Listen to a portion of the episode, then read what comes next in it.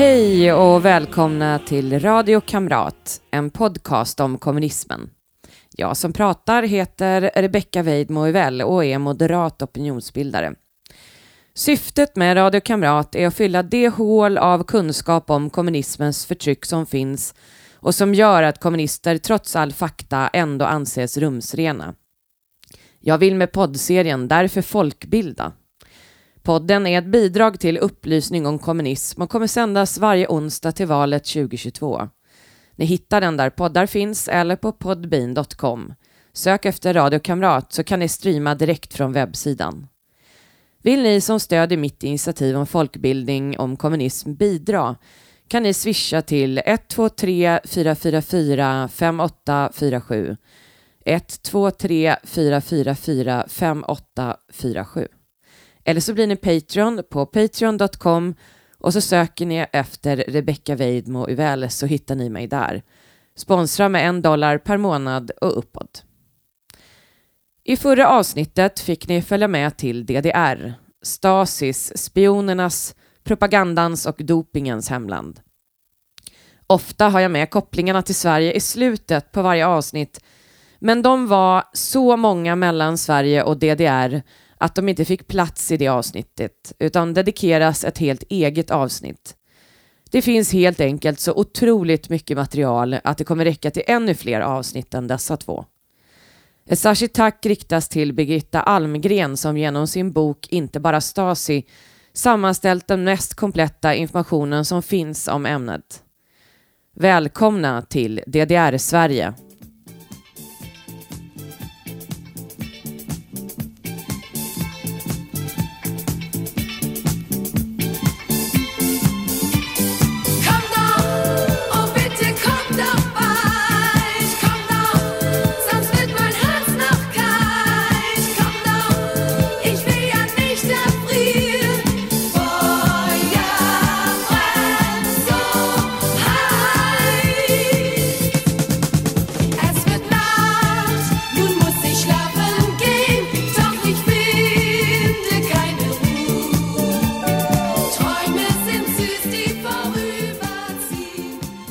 DDR och Sverige. Av alla diktaturer Sverige genom Socialdemokraterna och Vänsterpartiet kommunisterna haft nära och god kontakt med är DDR kanske det land vi på alla sätt var närmast. DDR-Sverige används som ett skällsord för att beskriva Sverige på 80-talet. Ett sätt att beskriva landet med förbud mot reklam i radio och tv och mot privata kanaler så att befolkningen hölls i ett fast propagandagrepp från monopolet statlig television och radio. Ett land där man inte fick äga en telefon utan hyrde den från statliga Televerket och kunde få böter om man smugglade in en telefon från utlandet. Och ett land där det inte var något konstigt alls att skicka ut barnen på Operation Dagsverke i syfte att samla in pengar till den kommunistiska diktaturen Nicaragua som jag själv fick göra som tioåring 1985. DDR-Sverige som begrepp symboliserar allt som var fel med ett Sverige där Palme styrde och löntagarfonderna höll på att stjäla landets företag till LO. Men det finns tyvärr mycket mer sanning i begreppet DDR-Sverige än så. Omfattningen kommer många av er bli förbluffade över. Varför var DDR så inflytelserikt i Sverige? Det kommer jag att gå igenom delar av längre fram, men först tar jag vid där förra avsnittet slutade. Muren föll den 9 november 1989. Hur reagerade då svenskarna i media? Tja, översvallande glädje vore fel beskrivning. Lyssna själva på lyckan och entusiasmen i Aktuellt i november 1989. Berlinarna har blivit berlinare igen. Friheten vann över taggtråden. Det skrivs europeisk historia just nu sedan gränserna mellan Öst och Västtyskland nu öppnats igen. Aktuellt ikväll domineras av den dramatiska utvecklingen i TDR. Och i studion bland andra författaren Jan Donner och eh, journalisten Dieter Strand. De personer den, det statliga tv-bolaget hade bjudit in den här historiska kvällen var Katarina Engberg, före detta aktiv i KPMLR, Jörn Donner, socialdemokrat och före detta kommunist och Dieter Strand som var socialdemokrat och skrev för Aftonbladet Ledare. Och eh, Katarina Engberg, eh, Europaexpert från Åtta dagar-redaktionen. Nu börjar de till och med riva muren rent handgripligt. Eh, innebär då detta att nästa steg är att man slår ihop de båda tyska staterna? Så enkelt är det inte. Även om eh, det som tidigare verkade något som skulle hända nästa generation, nämligen att Tyskland skulle kunna enas. Idag spekulerar man om att det kanske bara är en fråga om några år eller högst ett decennium innan en sådan återförening kan komma till stånd. Men innan dess måste mycket hända. Nu har vi ikväll fått meddelande från Östberlin att centralkommittén i kommunistpartiet där har utlovat fria val ekonomisk reform, det vill säga allt det som befolkningen har krävt. Och det ser alltså ut som om systemet i Östtyskland är på väg mot någon typ av demokrati. Och därmed så blir systemen i Öst och Västtyskland allt likare varandra. Och det är den första förutsättningen för att eh, en återförening ska kunna ske. Men finns det då egentligen något existensberättigande för, eh, för ett DDR? Ja, det finns det naturligtvis ännu ett antal år i alla fall. Oppositionen i Östtyskland har inte formerats ännu så de kan delta i de här fria valen. De behöver tid just att kunna bygga upp sina organisationer. Men egentligen är ju frågan om eh, delningen mellan Tyskland och frågan om återförening kanske inte så intressant därför i realiteten har ju de två tyska staterna börjat kommunicera helt fritt med varandra från och med ikväll. Kommunikationerna flödar fritt mellan de två tyska staterna. Och då ska man kanske komma ihåg att eh, här har vi i Europas mitt inte bara befolkningen i Öst och Västtyskland som nu alltså reser tvärs över gränsen utan vi har ett, ett Europa med 90 miljoner tyskar. Om vi också räknar in i Österrike och de etniska tyskarna borta i Sovjetunionen och borta i Östeuropa det här är en frigörelseprocess för dessa 90 miljoner tyskar. Men det finns också de som talar om och varnar för ett nytt supertyskland. Naturligtvis. Det, Europa har ju en, eh, en historia av krig som Tyskland har eh, utlöst. Men vad vi nu ser får vi se positivt på i huvudsak. Det är ju födelsen av ett demokratiskt Tyskland i själva verket. Och vi kommer att få känna av att hela Europa germaniseras. Vi kommer kanske att få börja lära oss tyska igen på allvar i skolorna i Sverige. Eh, det började igår kväll. Det blev en folkfest utan like när östberlinarna började pröva på den nyvunna friheten. Notera alltså att den ditbjudna Europaexperten varnar för att Europa kommer germaniseras och att alla måste börja lära sig tyska igen. Å andra sidan, om man ska våga sig på i en sån här lite halvt eh, högtidlig stund och säga nästan ett positivt ord om Berlinmuren så jag villig att sticka ut hakan och göra det.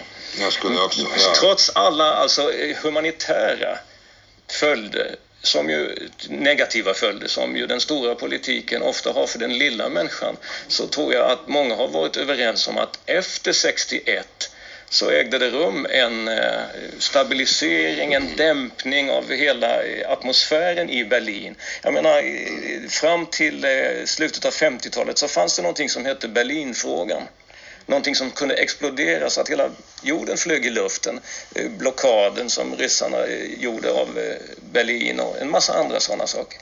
Efter muren plus en del andra saker naturligtvis, inte minst Brands Willy Brandts östpolitik, östpolitik ja. så var det här pacificerat. Kanske har detta muroffer på något sätt krävts under nu en, en, en, ett par decennier för att man ska komma fram till ett stadium där också eh, Östtyskland vågar sig på att, eh, att gå in och avskaffa den. Å andra sidan så kan man ju säga att och efter den sprudlande glädjen i Aktuellt så kommenterade Sveriges dåvarande statsminister Ingvar Carlsson den historiska händelsen. Runt om i världen hälsas utvecklingen i Östtyskland ikväll med glädje, men i några fall blandas glädjen med en viss eftertänksamhet och vissa förbehåll. Ja, jag tror att man måste vara realist i det avseendet. Säga att det har skett så mycket på så kort tid nästan utan så att säga kontroll eh, i positiv mening då utan kontroll. Så att det är klart att det kan bli bakslag och, och det är så dramatiska förändringar att eh, vi kan inte vara absolut säkra på att, att eh, det blir varaktigt. Men vi får hoppas att så blir fallet. Hans bekymrade ton finns det många förklaringar till. Han var ju själv på statsbesök i DDR samma år muren föll. Kontakterna och nätverket var täta och plötsligt tog drömmen slut för Ingvar Carlsson och hans partikollegor när några dumma östtyskar drog igång protester mot förtrycket och äntligen lyckades välta muren. Vad som inte visas i SVTs Öppet arkiv från nyhetssändningen den 10 november 1989 är när den svenska utrikesministern Sten Andersson på besök i dåvarande Sovjetrepubliken Estland på en fråga från SVT-reportern KG Bergström avvisar tanken på att Estland skulle vara ockuperat av Sovjetunionen.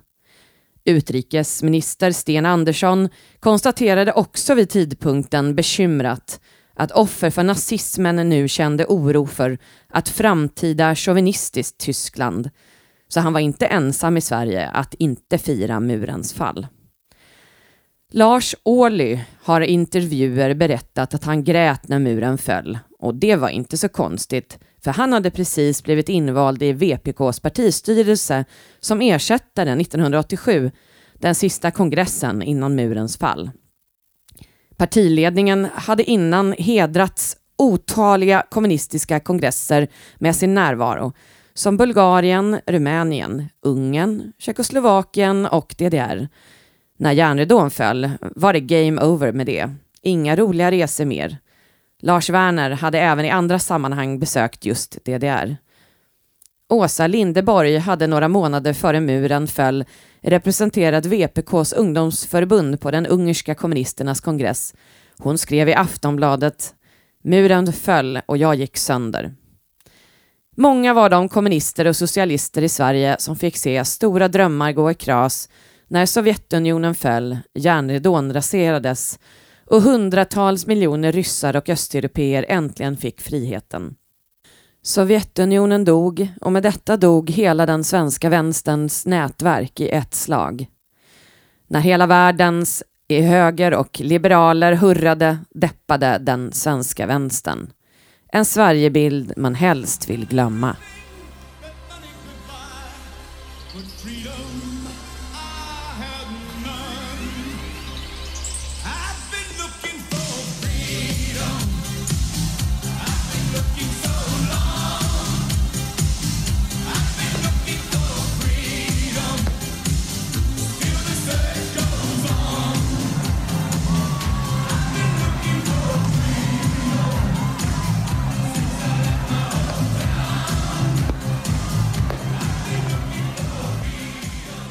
Som jag berättade om i förra avsnittet hade Stasi en avdelning för utlandsspionage, HVA, ledd av Marcus Wolf.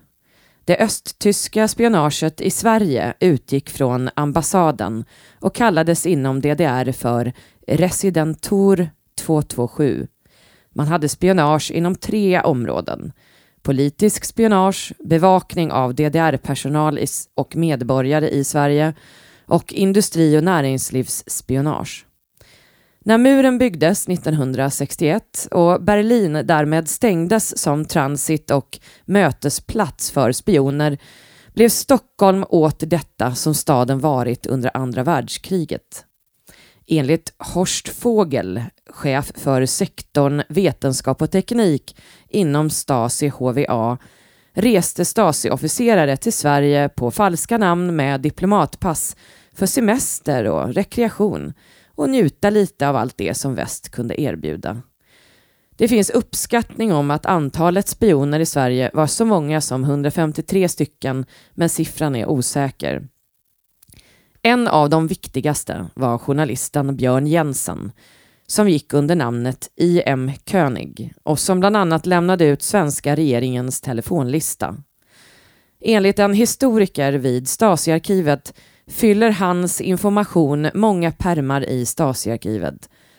Han var socialdemokrat och arbetade på tidningen Arbetaren samt Aktuellt i politiken. Och han hjälpte DDR inte bara med information och knyta kontakter med media utan var en av flera vägar in i det socialdemokratiska arbetarpartiet. Mer om honom i det särskilda avsnitt jag kommer att göra om Stasi i Sverige.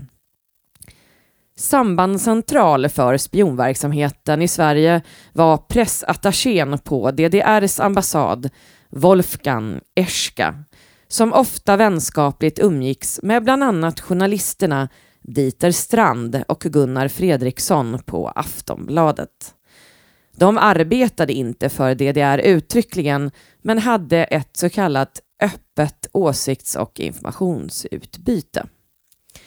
I en rapport som Timbro släppte 2010 skriven av Anders Ydstedt och Daniel Kolm med titeln Berlinmurens fall, en bild av Sverige kan man få en klarare bild som bland annat citerar boken Kamratspion av Björn Cederberg. Där berättar Eschka att han hade mycket lättare att bygga relationer med media än DDR generellt hade med näringslivet. De delade nämligen inte DDRs politiska syn men med media kunde han dinera på restauranger och barer och bada bastu och dricka öl med på ambassaden. Förutom Strand och Fredriksson umgicks han flitigt med Lennart Ljunglöf på Aftonbladet och SVT-journalisten Åke Wilhelmsson. Och smörandet för svenska journalister gav dem utdelning under lång tid.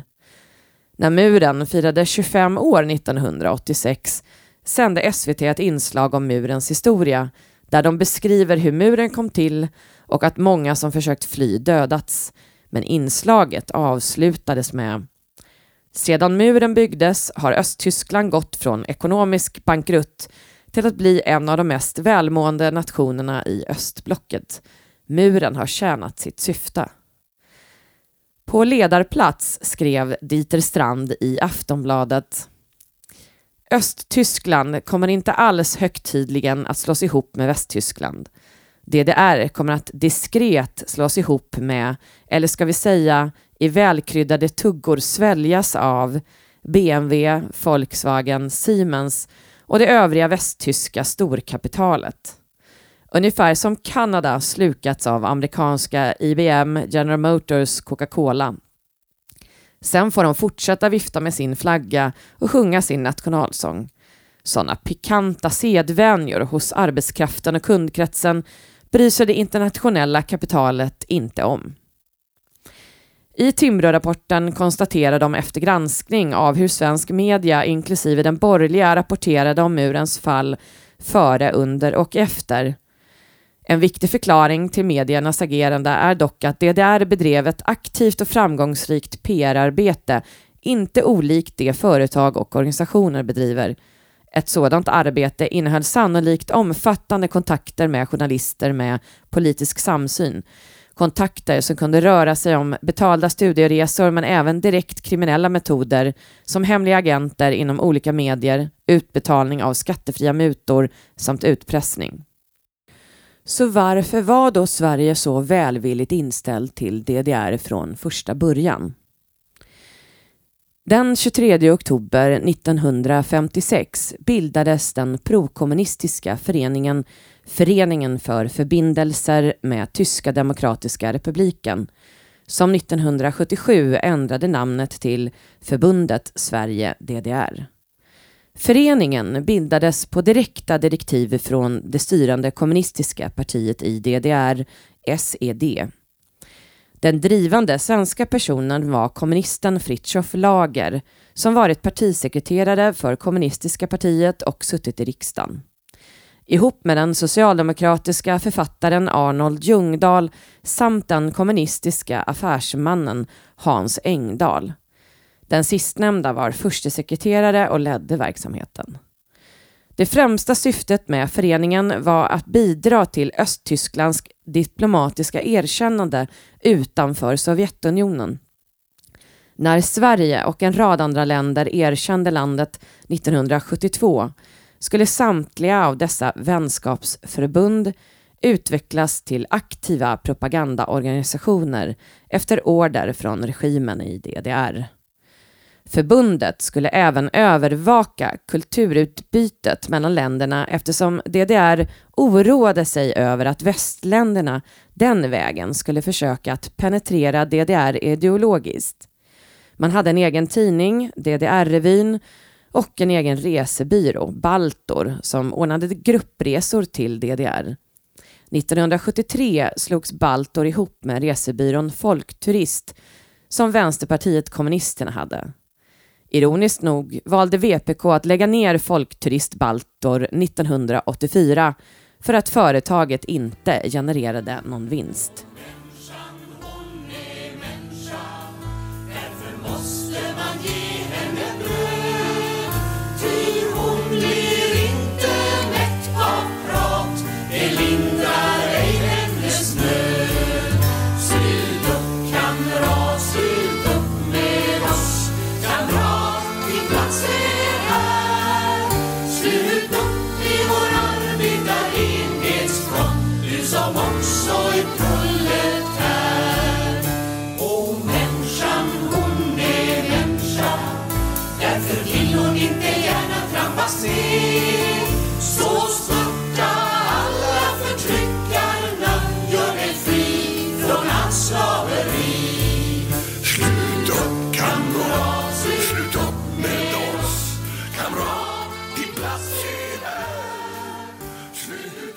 Förbundet Sverige-DDR fick 1967 sällskap av det nyöppnade DDR Kulturcentrum i Stockholm. Liksom i Sovjet redan vid Lenins tid sågs Sverige som viktigt i Östtyskland och deras strävan mot internationellt erkännande. För Politbyrån och SED var begreppet kulturcentral och enligt partiet innebar kultur hela livssituationen, den enhet av politik och ekonomi som fanns i en socialistisk nationalkultur. Kultur skulle bidra till ideologisk fostran och till att bygga upp en socialistisk världsbild. Kulturpolitiken var ett instrument för att förverkliga partiets ledande roll, ett medel att föra ut den socialistiska ideologin. DDR konkurrerade med Västtyskland inom handel, ekonomi, sport men även inom kultur och utbildning och Stockholm utsågs till en viktig strategisk kulturpolitisk arena när det gällde att både väcka sympati och att värva stöd av opinionsbildare, politiska och kulturella nyckelpersoner för ett diplomatiskt erkännande av DDR. Redan 1960 utarbetade SED en kulturarbetsplan för strategisk kulturpolitik gentemot just Sverige och kulturevenemangen avlöste varandra. Som föreställningar av Bertolt Brecht, kyrkliga körer som sjöng Bach, östtyska gästspel med teater, musik och dans. Därför la DDR ett av de första DDR kulturcentrum just i Stockholm och finansierade även olika organisationer i Sverige som arbetade för deras sak. DDR Kulturcentrum etablerades 1967 i Stockholm på Mäster Samuelsgatan 71. Det var det andra centrum som etablerades i Norden, det första låg i Helsingfors. Centret i Stockholm var det mest kostnadskrävande av alla DDRs kulturcentrum utomlands. Chefen för centret hette Jan Peters som efter bara ett par år skickades hem av DDR för att han inte ansågs renlärig nog. Ledningen och språklektorerna var utsända av DDR. Övrig personal kom uteslutande från Vänsterpartiet kommunisterna. Centret hade fyra uppgifter. Påvisa DDRs framsteg inom den socialistiska gemenskapen. Utgöra en kanal för DDRs fredspolitik avslöja imperialismens förbrytelser och kritisera det kapitalistiska systemet, påvisa det socialistiska systemets överlägsenhet i den fredliga samexistensen. Man skulle uppnå målen med bland annat genom att samarbeta med VPK, Kommunistisk ungdom, ABF och SSU. De etablerade även ett nära samarbete med Uppsala universitet Socialdemokraterna styrde Sverige och var dessutom socialister själva så målet var att bygga nätverk med makten. Det var inte alltså bara VPK som hade nära band med DDR utan det socialdemokratiska arbetarpartiet var själva kärnan i den indoktrinering som i sin tur införde DDR-indoktrineringen bakvägen gentemot svenska medborgare och deras barn genom media, skolan, barnprogram, skolböcker etc. Den ateistiska skolan, helt i enlighet med Marx. Han myntade uttrycket religion är folkets opium och enligt den marxistiska läran som både DDR och Socialdemokraterna stöder sig på i grunden är religionen en mekanism som de härskande klasserna skapar för att underlätta förtrycket av massorna. De lägre stående klasserna känner tröst i att deras nuvarande lidande kan omvandlas till lycka i nästa liv i himlen. Religionen ses därför som hinder för den socialistiska revolutionen. Och så föddes den kommunistiska ateistiska skolan. Det är detta dagens svenska skola, byggd på 70 80-talet, vilar på. Under Kulturcentrets 23-åriga verksamhet etablerades en mängd samarbeten med kommuner, filmklubbar, skådespelare, teatrar, kulturhus, bibliotek, en rad konstmyndigheter och även med privata företag som Volvo och statliga Svenska Petroleum. De samordnade sin verksamhet med förbundet Sverige-DDR. Den tredje viktiga institutionen för DDRs inflytande i Sverige var den östtyska ambassaden som öppnade efter att Sverige erkänt DDR som stat i december 1972. 1973 upprättades då ambassaden på Bragevägen 2 i Lärkstaden i Stockholm och den stängde 1991. Idag ligger Tyska skolan i de gamla ambassadslokalerna. Genom dessa tre baser, Föreningen Sverige DDR, Kulturcentrum och DDRs ambassad, byggde sedan den kommunistiska diktaturen upp långa och täta band med svensk media, politik och inte minst skolvärlden.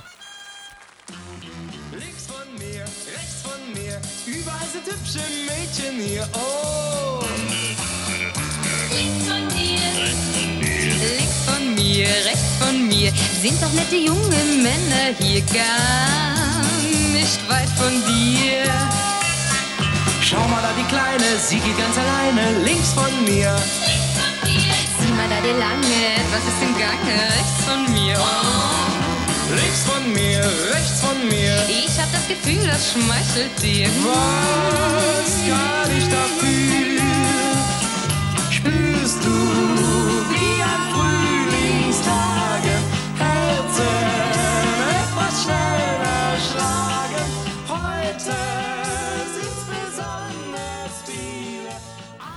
DDR-skolan. Redan 1965 invigdes en utställning om DDR på lärarhögskolorna i Stockholm och Malmö arrangerat av Lärarhögskolan i Stockholm och Föreningen Sverige DDR.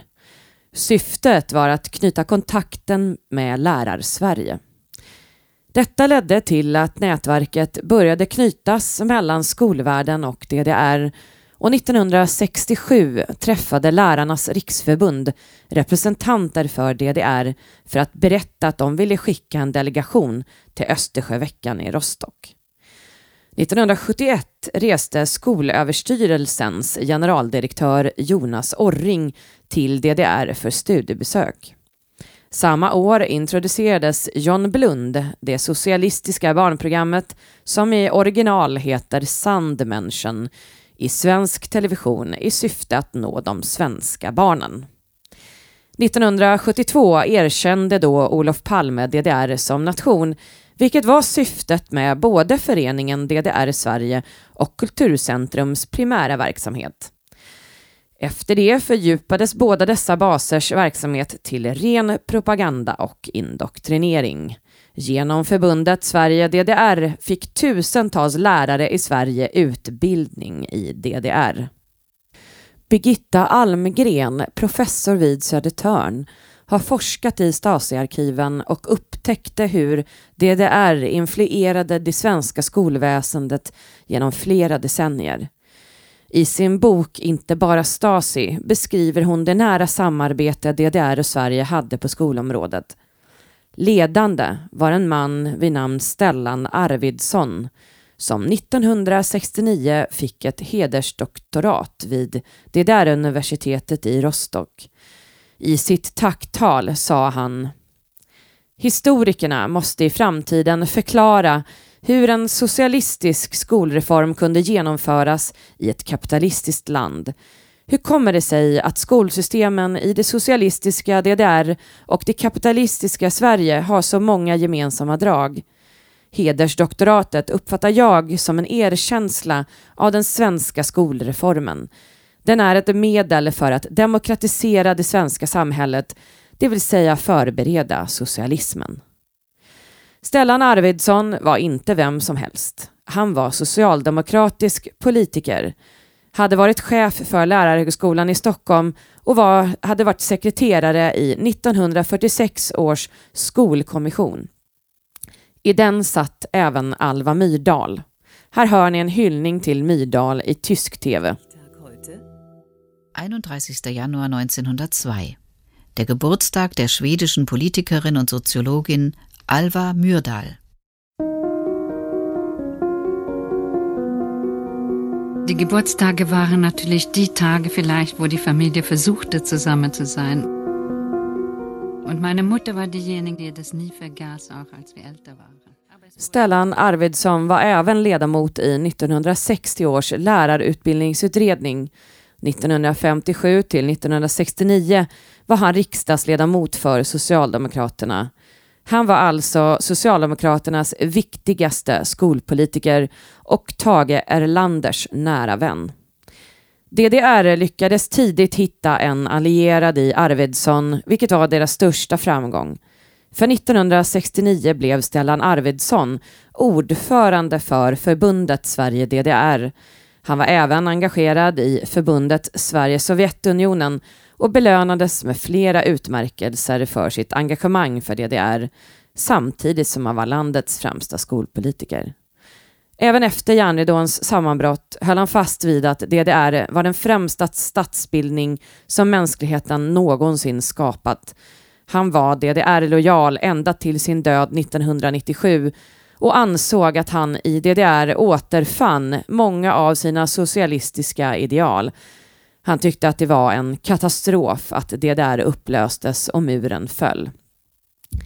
Så denna ledande socialdemokratiska politiker passade på att när han själv satt i riksdagen att utveckla ett nätverk mellan svenska skolpolitiker och skolinstitutioner och DDR genom regelbundna möten i hans våning som skedde från 50-talet till DDRs kollaps 1990. DDRs inflytande på svensk skola och svenska barn varade alltså i 40 år. Resterna finns dock kvar långt efter muren fallit. Var är utredningen om detta? Hans Wallmark, moderat riksdagsledamot, ställde en fråga 2015 till regeringen om det här men givetvis har Socialdemokraterna otroligt lite intresse av att utreda hur de var med om att förstöra den svenska skolan med kommunistindoktrinering. Arvidsson var med sitt omfattande kontaktnät, sin djupa bildning och sin flytande tyska en idealisk frontfigur för förbundet. DDR bjöd honom och hans fru Britta Stenholm på långa semestervistelser i landet år efter år. Han såg å sin sida till att representanter från DDR och skolpolitiker möttes i sin egen privata våning och att DDR-lektorer medverkade i svensk utbildning och fortbildning av lärare. Fortbildningsavdelningen vid Uppsala universitet ordnade kurser i tyska i DDR samtidigt som han själv satt i olika utredningar om just skolan. Redan 1972 hade 600 lärare undervisats i DDR, vilket motsvarade en tysklärare per skola. Även Arvidssons fru Britta Stenholm engagerade sig djupt i att indoktrinera svenska skolan i DDR hon var också socialdemokratisk skolpolitiker och satt i 1946 års skolkommission. Hon var bland annat skoldirektör i Täby och tung utredare vid bland annat Skolöverstyrelsen.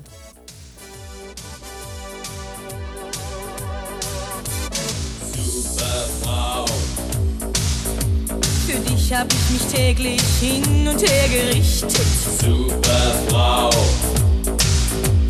Ich hab versucht, dir alle Wünsche zu erfüllen.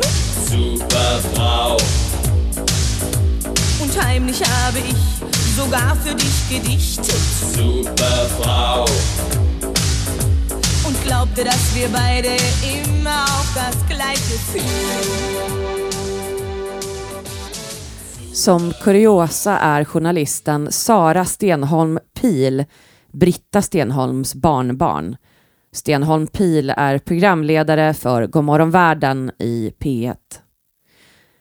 Stellan Arvidsson och Britta Stenholm skrev böcker om skolan, bland annat boken Enhetsskolan växer fram och var oerhört centrala i politiken samtidigt som de sprang DDRs ärenden ända tills de dog.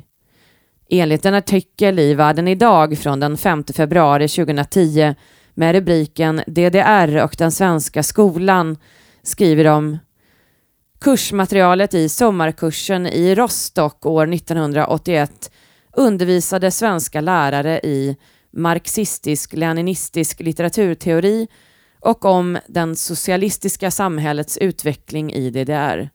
En skrift utgiven av Skolöverstyrelsen och fortbildningsavdelningen vid Uppsala universitet så sent som 1993 såg inga problem med att kurser anordnades för svenska lärare i DDR. Sven-Erik Henriksson, en av författarna, skriver att enstaka röster var kritiska men inget nämns om att förmiddagarna ägnades åt att studera marxistisk filosofi. I artikeln finns också en intervju med Birgitta Almgren som skrivit böckerna baserade på Stasiarkiven. Birgitta Almgren, professor i tyska vid Södertörns högskola, menar att Stellan Arvidsson och Britta Stenholm på ett unikt sätt har påverkat det svenska skolväsendet. De var ju opinionsbildare. Britta Stenholm gjorde utredningar, granskade läromedel och hade ett stort nätverk eftersom hon kände så många hon satt med i läromedelskommissioner och anmälde läromedel som inte hade en neutral bild på DDR och med neutral avsågs DDR-regimens bild. På 80-talet fanns det statliga avtal mellan DDR och Sverige och ministerbesöken avlöste varandra. 1973 bildades lärobokskommittén av Britta Stenholm för att förbättra DDR-bilden och få in det i skolböckerna. Lektorer från DDR deltog på Stockholms skolförvaltnings utbildningsdagar.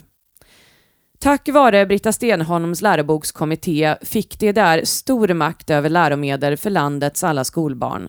Kommittén skulle se till att svenska läromedel beskrev DDR objektivt. Så kallade felaktigt vinklade texter anmäldes Helt sanktionerat av Socialdemokraterna i regeringen såklart. Bilden av DDR skulle vara korrekt och tillräckligt fyllig. I Machtskot, lärobok i tyska för årskurs 9, utgiven av Sveriges Radios förlag, finns till exempel eh, den korrekta bild som kom att dikteras. Berlinmuren kallas där fredsvall och utgör skydd för att hindra att arbetskraft lockas bort och för att stoppa spioner från väst. Efter Olof Palmes erkännande av DDR 72 och ambassaden som öppnade hade svenska och östtyska ministrar en stridström av besök. 1977 blir till exempel Karin Söder den första svenska minister att besöka DDR som utrikesminister.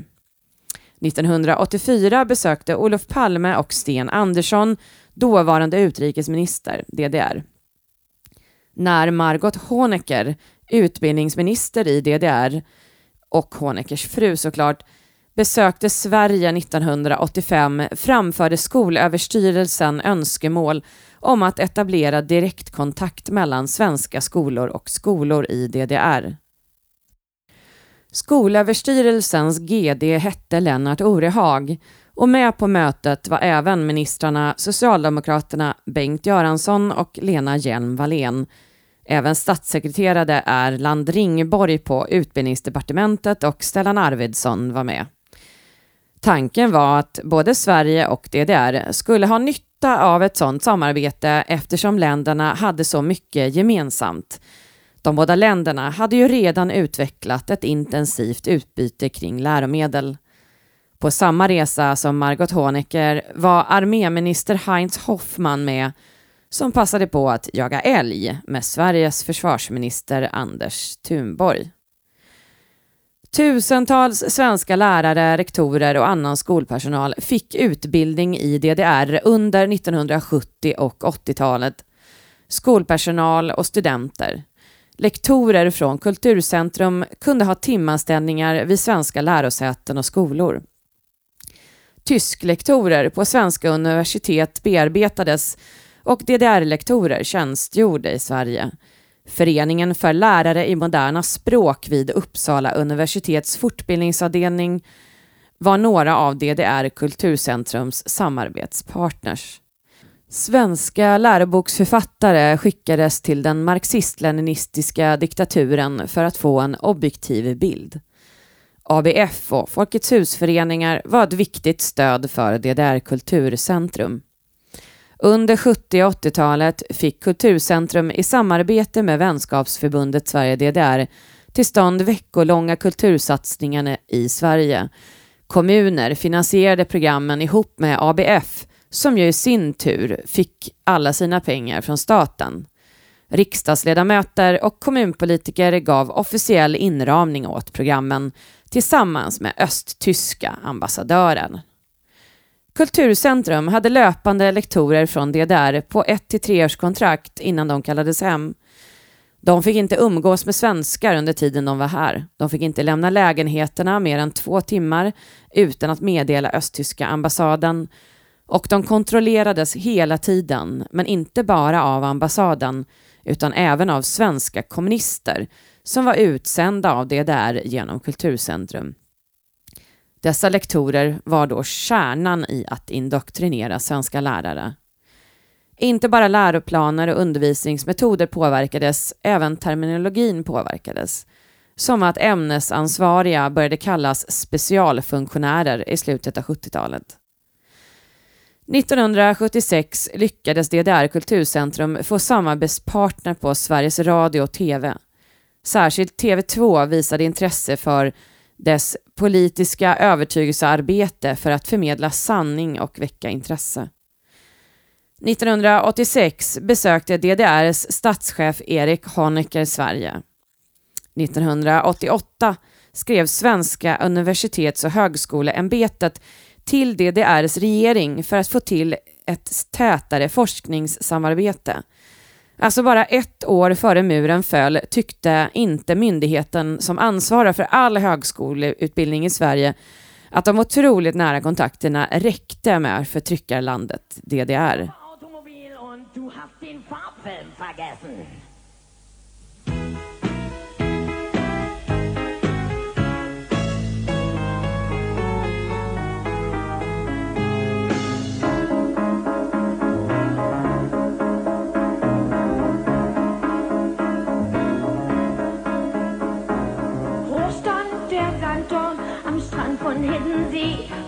Micha, mein Micha, und alles tat so weh, dass die Kaninchen scheu schauten auf dem Bau.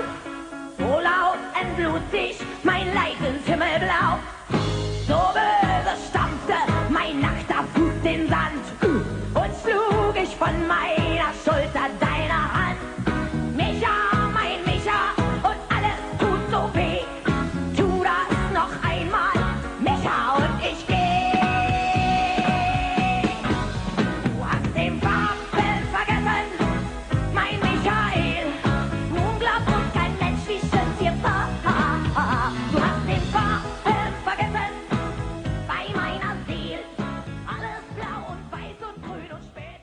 Svenska kyrkan bearbetades och infiltrerades också. Den sista ordföranden för förbundet Sverige-DDR var biskop Jan Karlsson. Och han skrev när Berlinmuren föll att Vänskapen prövades genom massutvandringen till Västberlin och att detta innebar en kris för DDR. Han skrev också Låt oss tro att det bästa från DDRs första fyra årtionden ska räddas över till det förnyade DDR som kommer att växa fram ur dagens kris. DDR Kulturcentrum samarbetade med Sveriges kyrkliga studieförbund. Jan Karlsson skrev också vår beundran kvarstår för allt det goda som ändå uträttats under DDRs 40 år. 2015 publicerades en vetenskaplig uppsats med titeln Biskop Lars Karlsson och förbundet Sverige-DDR, en ohelig allians, som publicerades i en rapportbok från Växjö stift med namn Svenska kyrkans möte med kyrkan i DDR om underrättelseverksamhet och vänstiftsrelationer under kalla kriget. DDR fyllde 40 år 1989. Från Sverige kom besök av statsminister Ingvar Carlsson och VPKs Lars Werner skickade grattistelegram till Erik Honecker. Stor uppvaktning av Sverige med andra ord efter nästan 30 års bearbetning och infiltrering. werde weitere 40 Jahre und noch darüber hinaus bestehen. Ich schlage vor, das Glas zu erheben und zu trinken auf unseren Nationalfeiertag, den 14. Jahrestag der Deutschen Demokratischen Republik. Samtidigt sköt DDR sina egna medborgare som ville fly landet. Sen öppnades muren och Lars Ohly grät och Ingvar Carlsson var bekymrad. För att det socialdemokratiska DDR-Sverige också kom till en ända, antar jag.